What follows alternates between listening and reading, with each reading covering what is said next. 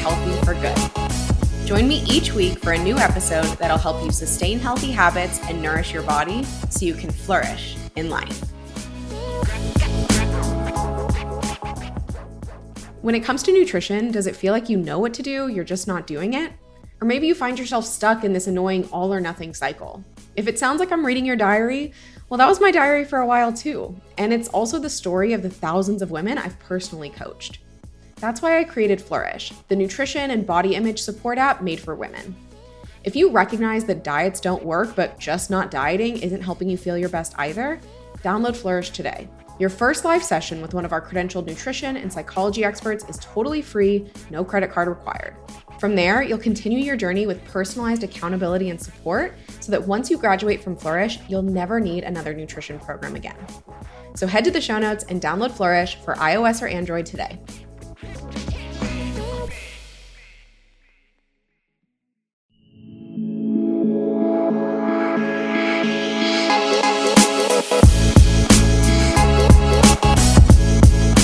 You're listening to the Flourish Podcast. I'm your host, Claire Siegel, founder of Flourish. We're on a mission to help women get healthy for good. Join me each week for a new episode that'll help you sustain healthy habits and nourish your body so you can flourish in life.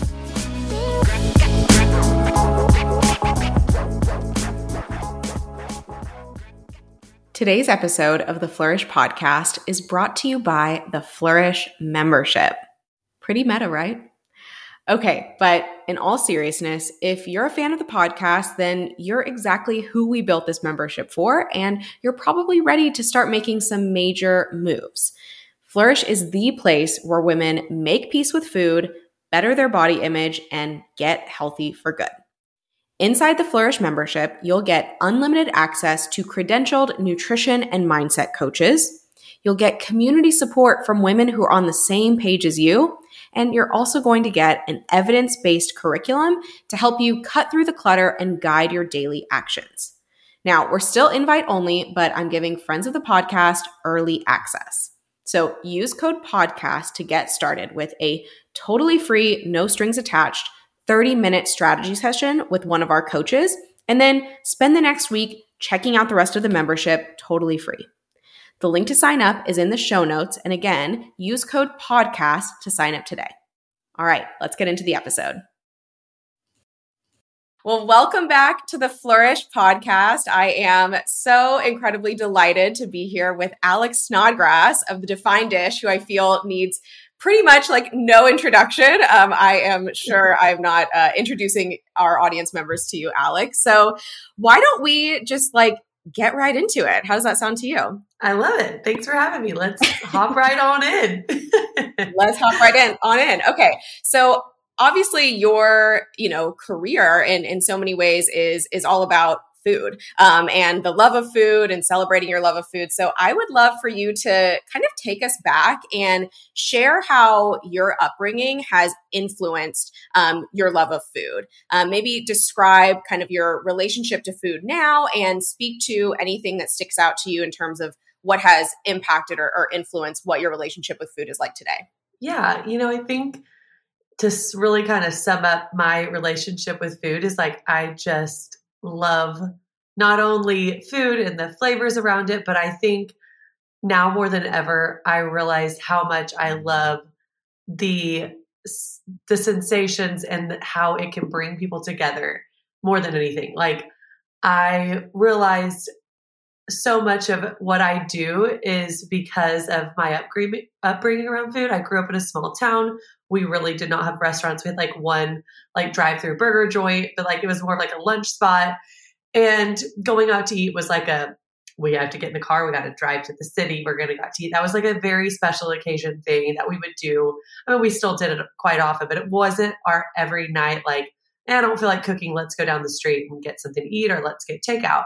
That just wasn't a, really an option for us. So it was always cooking dinner at home and having dinner at home and having dinner with my family. And I realized most of my memories with my siblings and with my parents revolve around the dinner table or around the holiday table and like most some of my most fond memories are around that. And so I really think after the stay at home orders and really realizing the value of that time of day and like putting so, even more of an emphasis than I already did. I was already somebody that, you know, put a lot of emphasis on dinner time.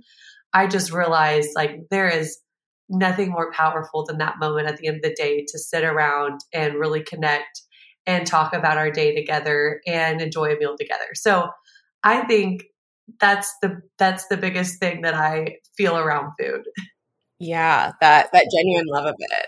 I think that for so many of us especially as we you know focus on our health or focus on nutrition we forget that that social aspect of food is a part of what it is to be healthy and to have a healthy relationship with food. And when you're having to like sacrifice that um, it's hard to like really in my opinion like experience life kind of at, at like the highest and, and most whole level. For sure. And it's like you know your weight can ebb and flow, but there's like nothing that ebbs and flows like that time with your family. And making that a foundation of your life is just, I think, one of the most valuable things that you can do um, as a person, whether you're single and you just like make yourself a dinner and put your phone aside and like sit down and really take time to enjoy that dinner and like just be a little bit more intentional about it, I think can really shift your mind so much about food. And, and instead of thinking of food as this stressor that at the end of the day you don't want to do, you have to clean the dishes. Like, of course, there are some things that make cooking a little bit less delightful. Mm-hmm. But if you really focus on what the the end result really is and like how wonderful it really is to cook yourself a meal even though there's some like obstacles in the way, it's so wonderful. And then you can kind of put the stressor of the cleaning, of course, a little bit more to the side and not make it like the end all be all like, oh, I just don't want to clean, so I'm not going to cook. And also the there's also the other stressor, like you mentioned, of what am I going to eat tonight? Is it healthy? How many calories is it for some people? Like it just turns into this evil thing when really it's like the most beautiful, wonderful thing. And if you can kind of shift your mind to that, it will it will really help the other aspects that people struggle with it, in my opinion. A hundred percent. No, I see that in our, our members all the time. And a lot of the work that we do just revolves around like shifting their view of food as into like something that can be part of their self care. Um, and that's something we'll, we'll get into a little bit later in our conversation, but how like fueling and nourishing your body is just as important, if not I would argue more important than, you know, so many other things that we do as as part of our self-care, whether that's exercise or, you know, of course like sleep and then, you know, the the fun stuff like massages or nail appointments or whatever yeah, else uh, sure. we we do or don't get to add to the list um, on a regular basis. Absolutely. I love that. Okay, so something that I've just been like super excited to talk with you about um, is body image. I know it's been something that you've, you know, touched on here and there and in your stories and things like that. And um, certainly we've all experienced, you know, some uh, we'll call it craziness over the last uh, 18 months um, to say the least so you know you've been open about you know being challenged at times by emotional eating you know body image things so just from like your personal experience has there been anything that's been really helpful for you as you navigate what are I mean, just probably the mo- some of the most common struggles that we experience as women. Yeah, you know, it's it's so tricky because I feel like I have a really good relationship with my body and food, and I'm not necessarily certain of like how I've gotten to this point. I think it's a, a multitude of things. Like, you know, right before I got on this call, I was like trying to put on jeans and I do not, and I have a lot of jeans, let me tell you. And I only fit into a small handful of them now because I have put on a lot of weight over the last year and it's, I've found it pretty hard to get rid of right now. Mm-hmm. But it's mm-hmm. one of those things that like, I feel like probably in college I would have literally thrown a little emotional like breakdown out. Like now I just, I don't really let myself go there because I'm like, what what good is that going to do me today yeah. in in my day and my um, emotions? I also think, you know, I have two daughters. I really want to set a good example for them and not, you know, kick and scream around and pout about the fact that none of my jeans fit. Um, so that's really important to me. I also think my mom never did that around me. She always had a really a good relationship with her body and never really talked negatively about her body around us. So I think I also have that foundation there. So I think it's just a lot of different things. I mean, I think even if you do have a really positive upbringing, there can still, because of society, be a lot of things that make you feel like you're not good enough.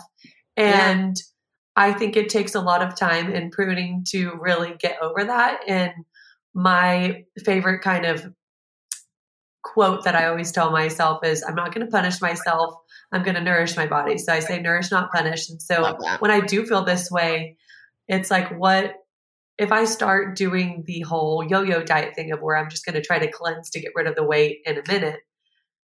Not only am I miserable because I'm not having the, the food and all the things that bring joy to your day, but also I am going to finish that cleanse and I'm just going to start eating again. And I haven't really taught myself anything about nourishing my body. I'm just trying to lose weight. It yeah. doesn't have any other meaning behind it.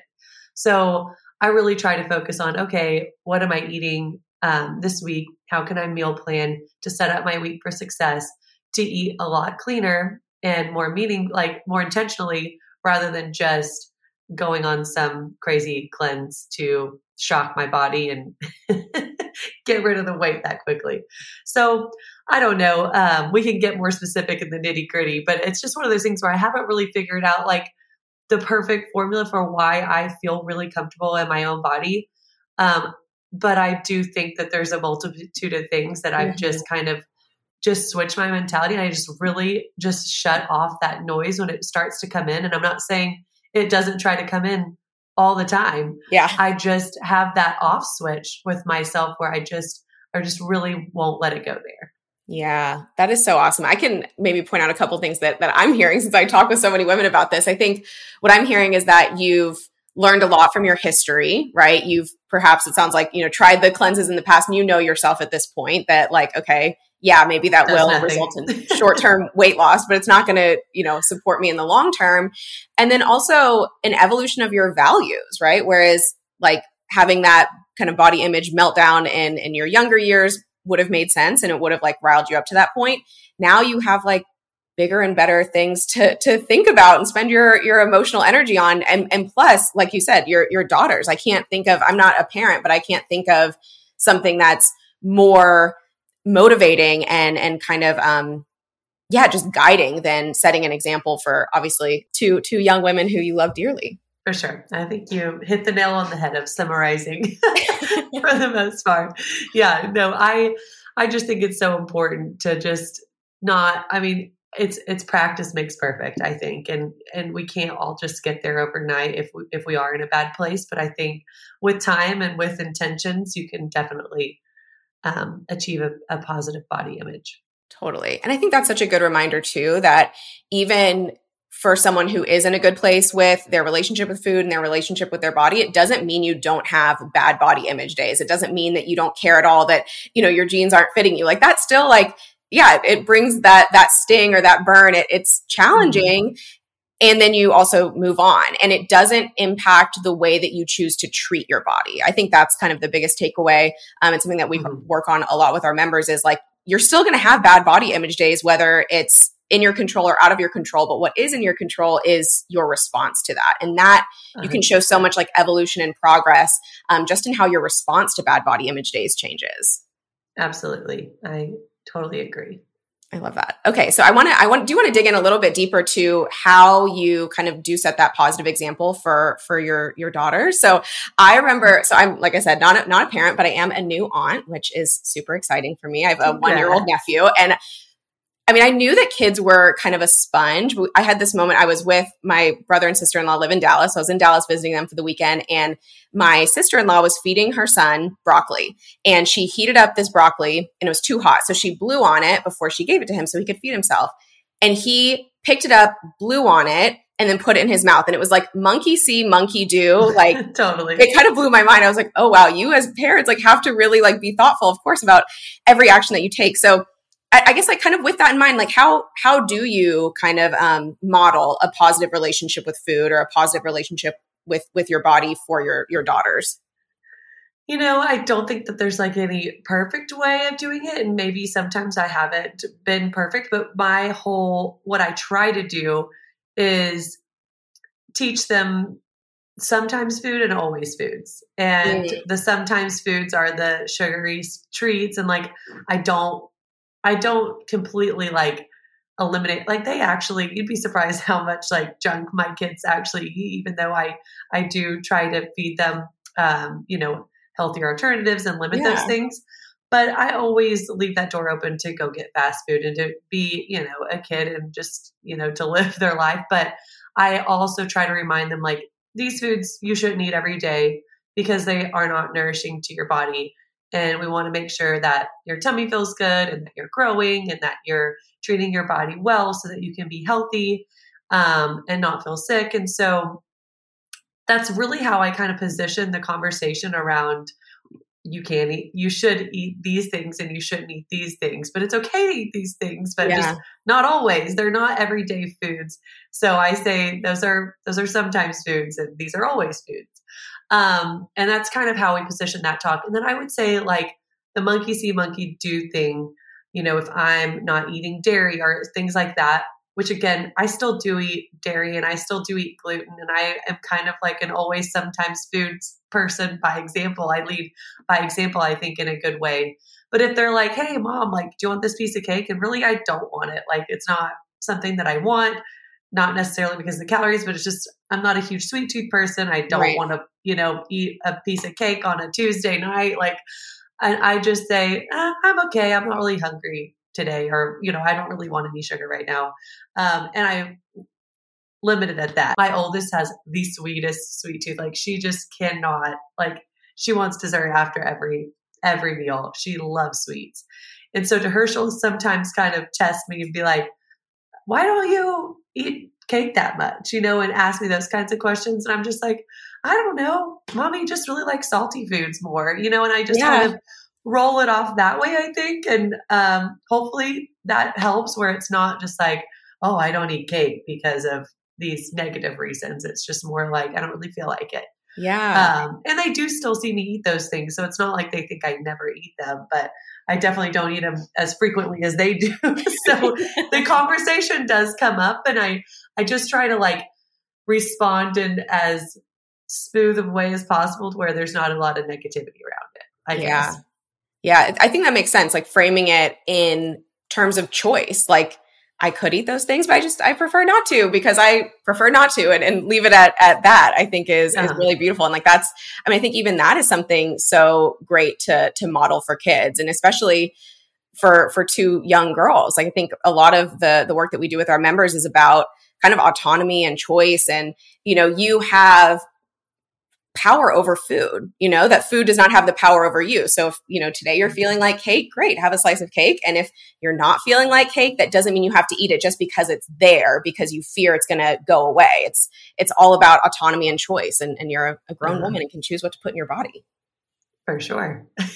I love that. Okay, well, let's shift gears a little bit. Thanks for for going there with me. I I love talking about this stuff. Um, let's talk about your cookbook. Uh, we're yes. I, am thrilled. I remember to to give the audience some history. You and I met first in person years ago. It was probably like 2017 or 18 when I was still working at at Snap Kitchen, and you told me you were like, "I'm you know this is a secret, but I'm working on my first book." And now you know, fast forward however many years later, and your second book, The Comfortable Kitchen, is is coming out. So. Tell us all about it. How would you say it's similar or different from your first cookbook? Yeah, so I I think it's definitely like another step outside of like what I did with my first book. My first book was Whole 30 endorsed and while this second book has again a lot of recipes that are Whole 30 compliant, it's not um, endorsed by Whole 30 this time. It's just kind of my own whatever. um, so I wasn't as focused on like, okay, 60% of the recipes or whatever. I can't remember like what I needed to do for the last one. It was a little bit more of um, like my food freedom. And I really, they never really limited me with my first book at all. They were very open, like, we want you to express your own version of food freedom. Yeah. Um, and give our community options to eat whole 30 or, you know, the food freedom realm as well.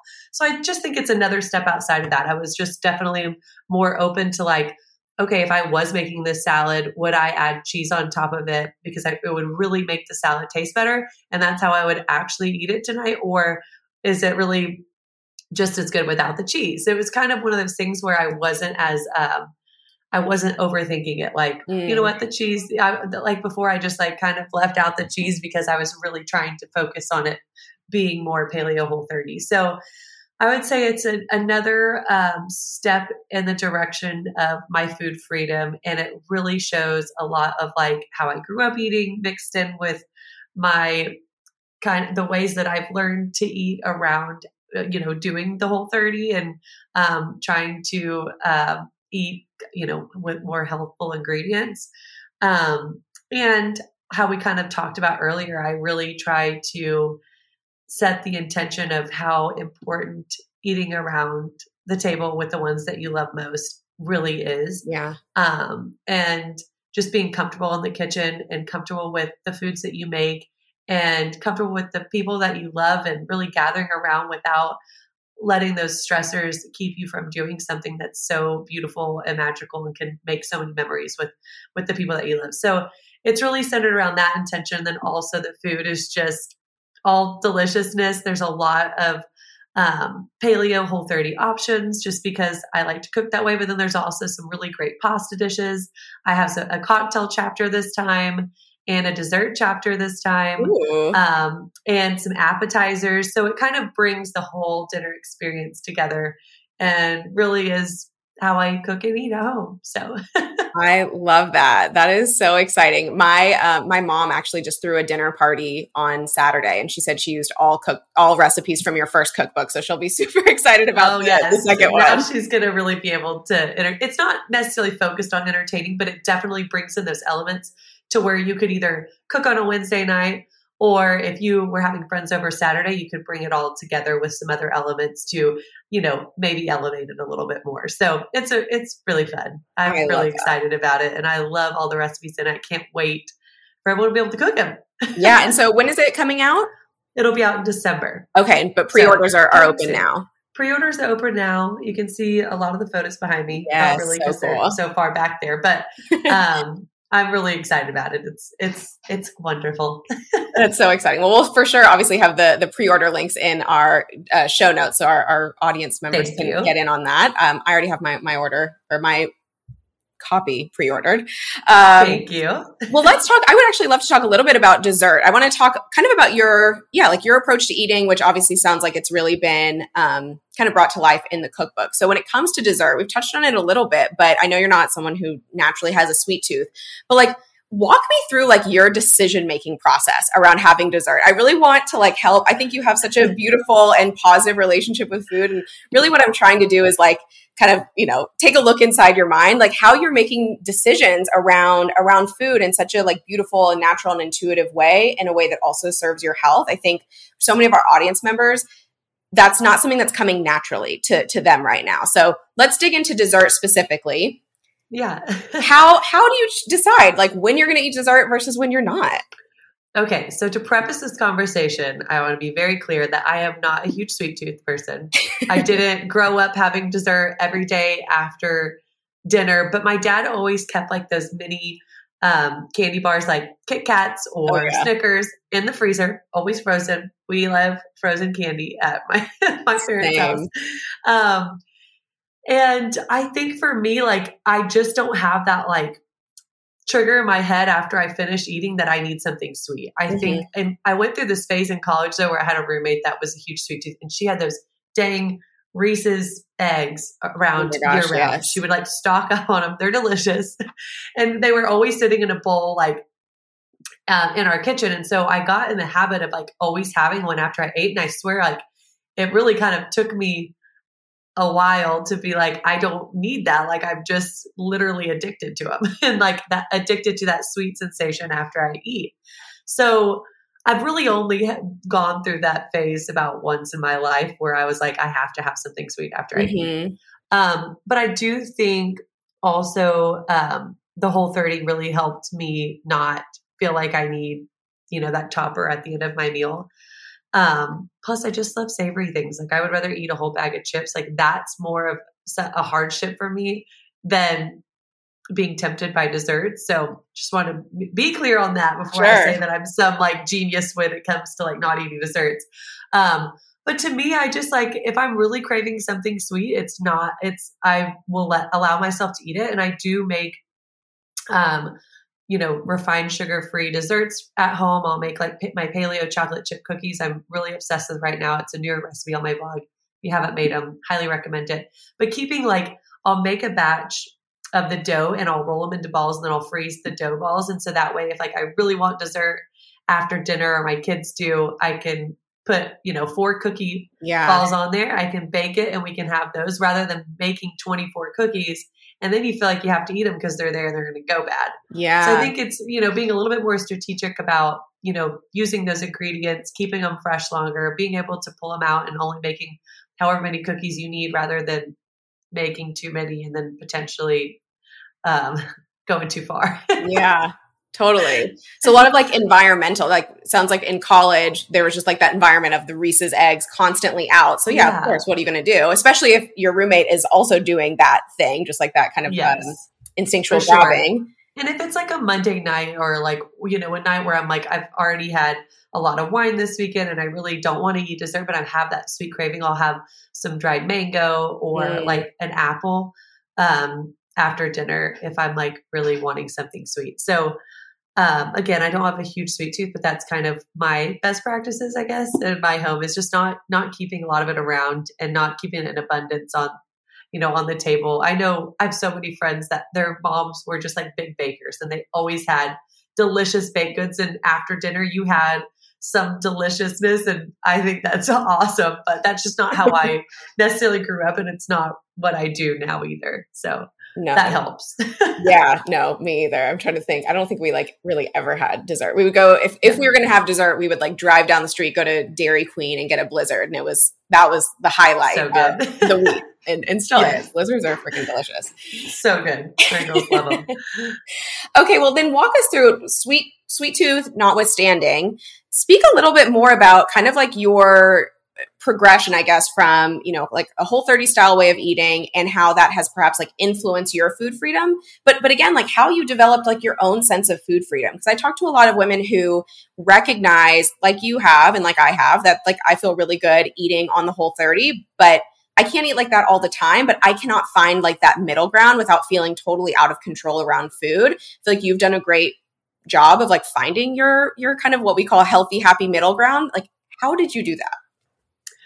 Oh, I I mean I feel like it ebbs and flows. Like I feel like there's some vacations and trips where I'll go and um, just eat all the things and drink all the things and definitely um, really let anything go. Yeah. Um, but then again, I come home and I have that mentality of nourishing my body, not and not punishing it to help create that balance rather than you know go the whole opposite way. Yeah. So um, I definitely allow myself those kind of weeks to just really be and not worry about it. But also, you kind of feel like shit after you've done a whole 30 and you feel really good and you feel that energy, and then you go the other way. It's you feel like, oh man, I, I took it too far. Now I just don't feel good. I feel sluggish. I don't have that energy. And I, I want that. I'm craving that sensation of feeling energized and um, and good.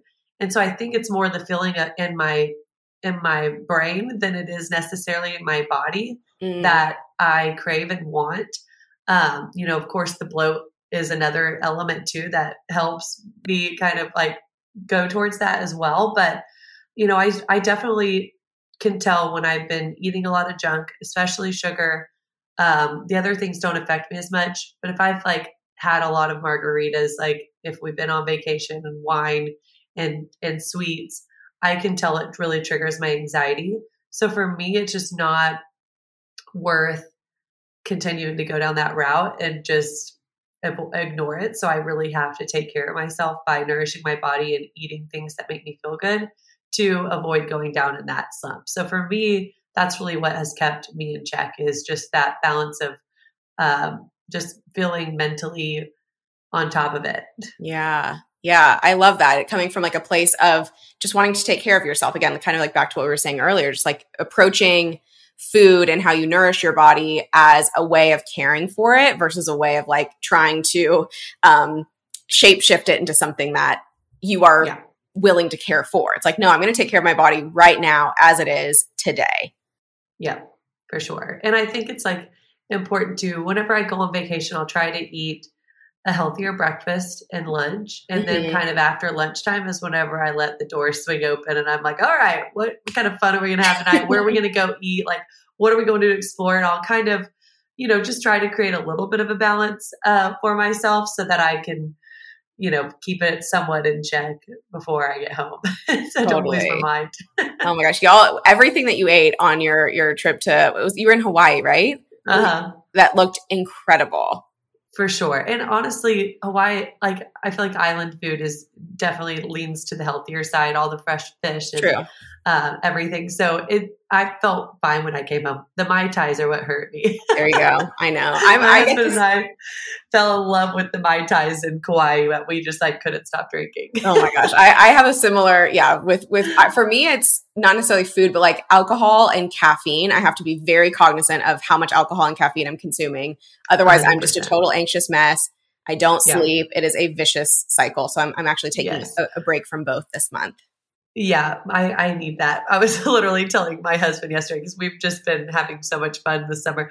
And definitely post COVID, we just, our alcohol consumption, you know, has really increased.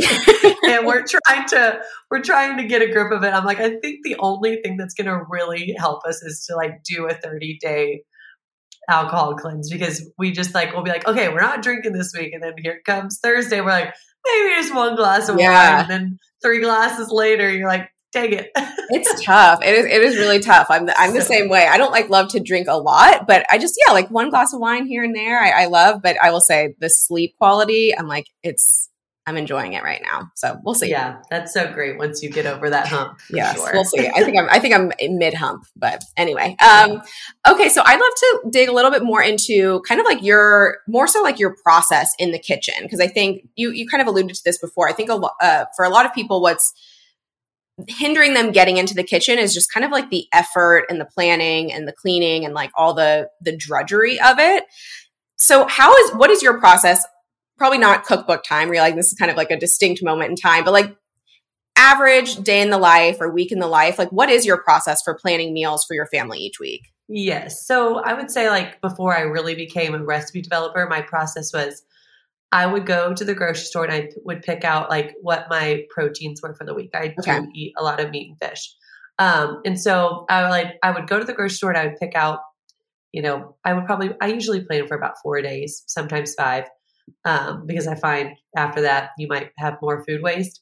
So I would pick out four different like proteins or fish or whatever I was eating for my main course, and then I would go go I would kind of go backwards and I'd go back to the produce section and pick out what I wanted to pair with that, whether it be like grilled chicken with a salad or grilled chicken with broccoli and kind of go with it like a more Asian inspired dish. And just, I would really map it out that way.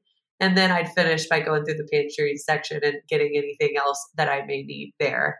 Um, and so that's really how I would map out my dinners so that it would be kept a little bit more simple and you wouldn't go. I, I think it's really important to remember that cooking doesn't have to be super fancy every time you cook. Of course, yeah. there's like a time I really do. My recipes are like this.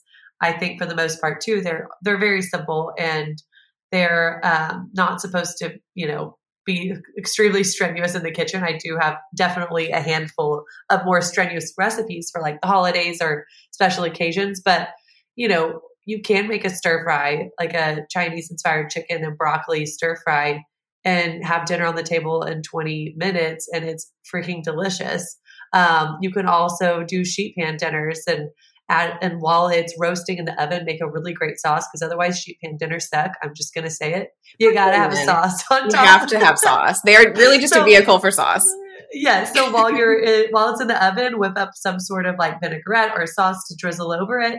You've got a great dinner that way. So I think it's really important to remember that you can keep it really simple and still have that experience at the end of the day with your family or with yourself at the dinner table um, without making some sort of bolognese that's been simmering for four hours, which if you have the time to do it and you enjoy yeah. it, by all means, go for it. But for the ones that are really stressed out to be in the kitchen, making those one pot dinners and making those stir fries and making those sheet pan dinners or whatever you feel most comfortable with is so great and keeping it simple is always delicious too and and, and you can't go wrong so i think it, it just re- reminding yourself that you can keep it easy and whip up these fast 20 minute dinners 30 minute dinners is the way to go at least four nights a week yeah.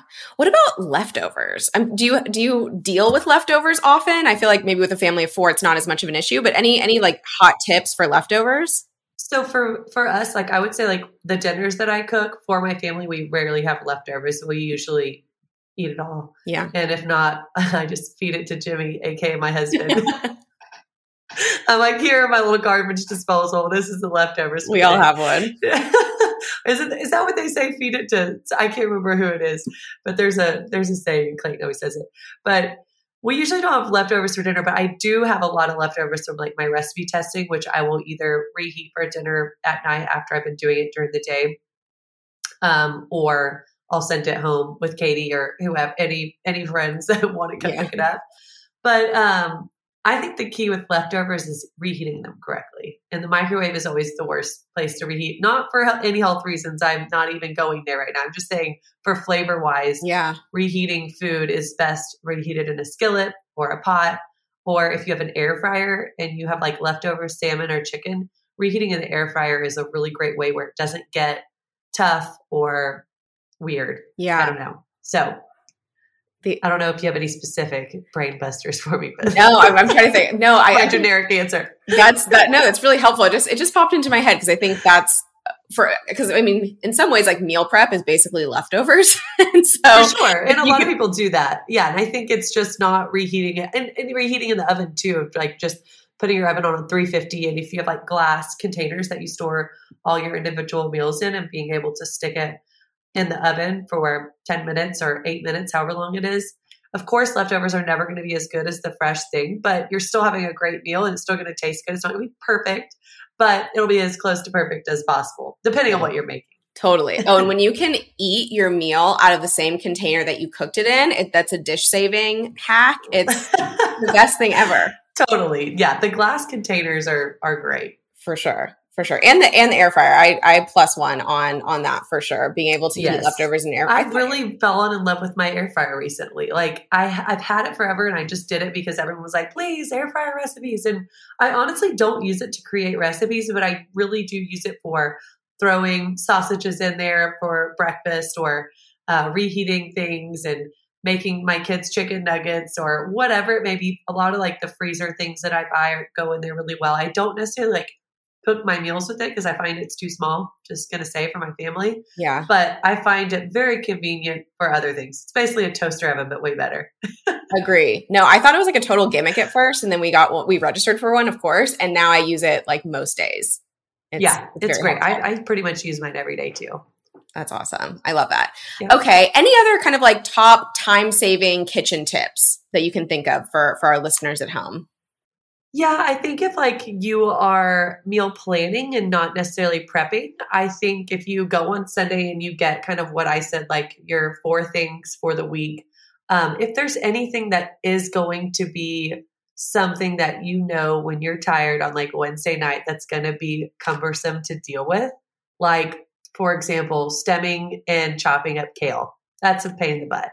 Um, kind of messy or you know cutting your cauliflower into florets or whatever it may be to really kind of making the salad dressings on a sunday is a great thing to do or any sauces that you need so that way your meals can come together fast um, if you just spend 30 minutes getting a few of those things done that you know are going to maybe be an obstacle for you later in the week um, doing those are great. I think definitely making salad dressings or any sauces ahead of time and mixing up, like if you have a stir fry sauce that's going to go into your stir fry, go ahead and have that in a little container where you just throw it all in and you're done.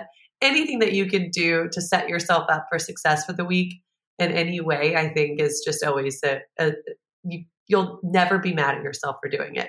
you'll be so, so happy. It's so true. Yeah, you have to like cash in on that like post grocery store energy and resist the urge to just put it all for away sure. and never look at it again. And, and I think for me, keeping my refrigerator really organized brings me a lot of joy yes. and it makes cooking a lot easier. So, like today, I did a grocery haul and I took everything out. I saw what was still fresh, what wasn't. I kind of took inventory. I even get my little vacuum out, which this was a tip that my my followers gave me. They were like, one time I was like wiping all the stuff, and they're like, get that vacuum out, get all the junk out of the refrigerator that like vacuum it the from the lettuce or whatever that yeah. kind of falls apart in the bottom, or broccoli. Broccoli's always messy there. Like I just take the little thing out where it's just the attachment. I vacuum it. I wipe them down and then I put everything back in there that I know I have for the week. And it really helps me get in my mind what I don't need from the grocery store. And when I get back from the grocery store, it's not like I have to do it all in one bulk. Totally. Time. So I think also just keeping your fridge clean, making sure that you're taking inventory not only saves you money, but keeps you sane and um, keeps your meal planning a lot more beautiful. I did not know that about vacuuming your fridge. I know it was a it was a hot tip from people, and I was like, why didn't I think of that before? Yeah, I'm definitely a fridge wiper, but I'm going to change my ways as of yep. as of today. mark it down in history. So good, so good. Um, I love it. Okay, a couple a couple more questions before we wrap. Just on the topic of fridge and freezers, what are like three things that you always have in your freezer for you and or your kids? So in my freezer, I for my kids, I always have frozen peas because if I'm making like a a big salad, like a kale salad, like I know my kids are going to be like, "What is this?" And I'm not. they're going to maybe taste it because I made them, but like they're not going to eat it. So their favorite thing is peas for whenever that's the time, and I can just steam them really quickly. Um, so I always have peas in there for the kids. I always have like smoothie stuff, uh, frozen fruits um, and vegetables in there to throw into smoothies. And then I always have siete food tortillas in there. Mm. So if worst comes to worst and I'm like, I don't have anything but ground beef or some, um, I always have fish fix in my freezer so I can like make fish tacos or whatever um, on the dime. So I'd say those are fish fix is always in my freezer. I love probably out of all of the things that I partner with, it's probably one of my favorite favorite things. if oh, you haven't tried it yet, their fish is really good and it's individually packed. It's packaged so it thaws really quickly and it's it's a great subscription service for if you're trying to eat more fish. So, okay, I love that. We, we those are some of my faves. Yeah, John and I are like very when we're cooking at home, it's like beef or chicken, beef or chicken, beef or chicken, and we would like to bring more more fish in. But I get I get a little nervous cooking fish. I'm just not as as skilled with it, or not skilled, yeah. You'll have to start off keeping it simple and not trying to do sure. any fancy techniques. No, I yeah no. I generally speaking avoid any fancy techniques in the kitchen as a, as a general rule. For sure. Well, you'll have to try it and see what you think. Yes. Um, okay, so last last question for you.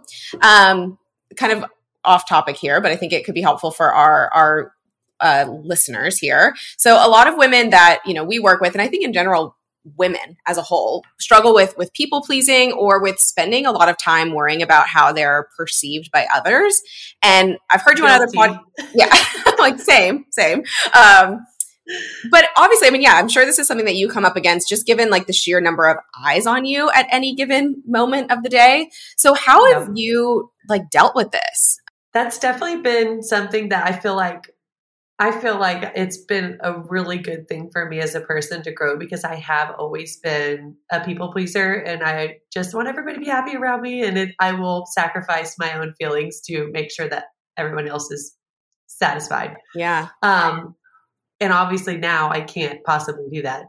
it's, it's actually impossible.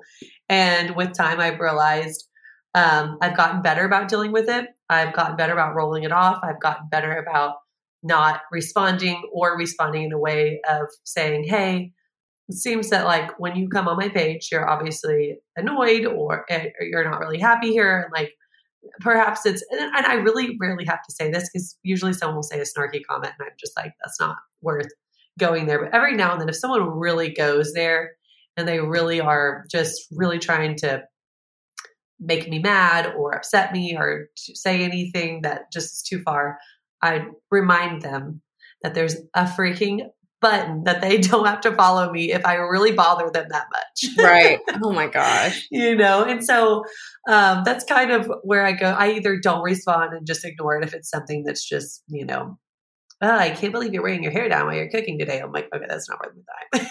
I'll say that to you? All the time. It's like little things like, oh, you have stuff under your nails. It's so gross. And I'm like, sorry, I've been making, I've been cutting avocados today why don't you go do your little manicure and leave me alone? Oh my god, my dirty, grungy nails alone. I mean, you'd be surprised when people like even go out of their way to email me because they saw my stories and like re- like really get to me. But it's pretty it's pretty entertaining for the most part and kind of comical. But then there's some that um, really hit you deep, and I have definitely I'd say it's the hardest thing about what I do and there's been a lot of tears that have come out of these eyes because I do I am a human and I'm sensitive and I'm I'm just a more sensitive person in general and um, it has definitely been a big learning curve for me as a person but I think a good one for me to grow and realize that like you can't please everybody and as long as like you know um, who you really are at its roots and that yeah. you are a good person and a good mom. I know people will give me mom comments, and I'm like, there's one thing that I really am certain about that I'm a really great mother. And you just have to remind yourselves of like who you know that you are and who people, the way that people might perceive you. Mm-hmm. And that's, I think, the only way to get through people that are, you know, that you're trying to worry about pleasing. So, yeah, that is Oh, that's so good. I think yeah, knowing who you are and and yeah, just having that self-awareness and spending time with people who remind you of who you are. You know, if if uh-huh. it's ever hard for you to remind yourself because sometimes you can kind oh, of get sure. lost.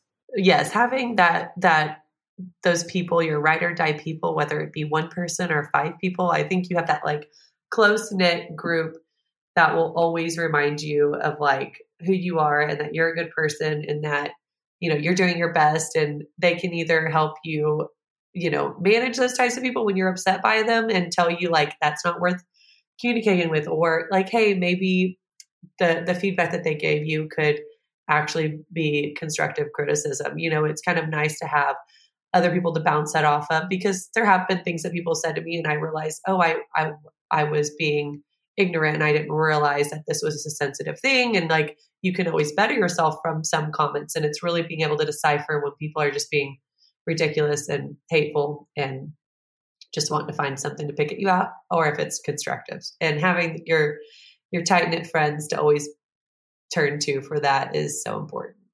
I love it. And at the end of the day, I realize like if this all goes away, like of course I'd be devastated, but I have my family. I have who I am as a person and I know who I am as a person. And like that is ultimately the most important thing.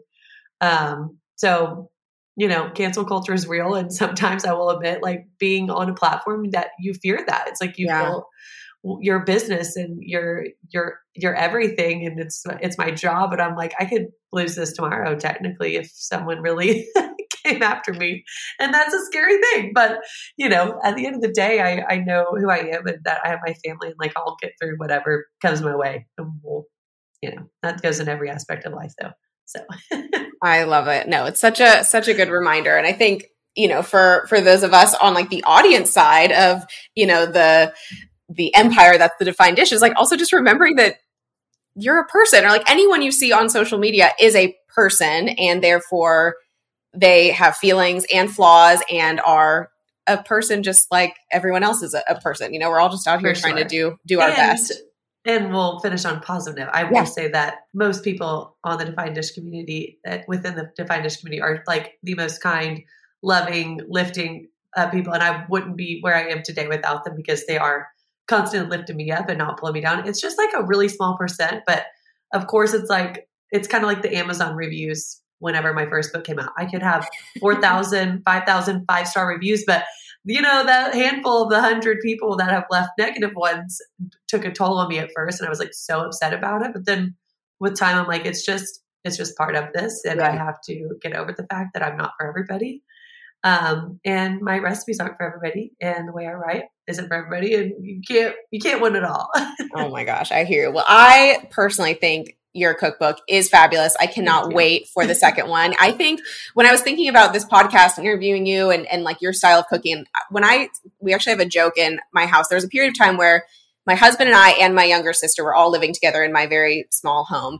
And we were, it was the kind of at the beginning of the pandemic and we were cooking your recipes almost every single night. And every, I'm like kind of a freestyle in the kitchen. I'm not usually one who follows recipes. And we developed this thing where I would go kind of off on my own with your one of your recipes and it never turned out very well. And so we developed this saying now that is we listen to Alex. So we're following one of your recipes. Don't stray from Alex. Don't stray. We listen to Alex. Um, that's yes. that's what we say in our house. Okay. I like that saying. yeah, I'm sure. Yeah, share with your, your kids and Clayton. That that'll be a good one.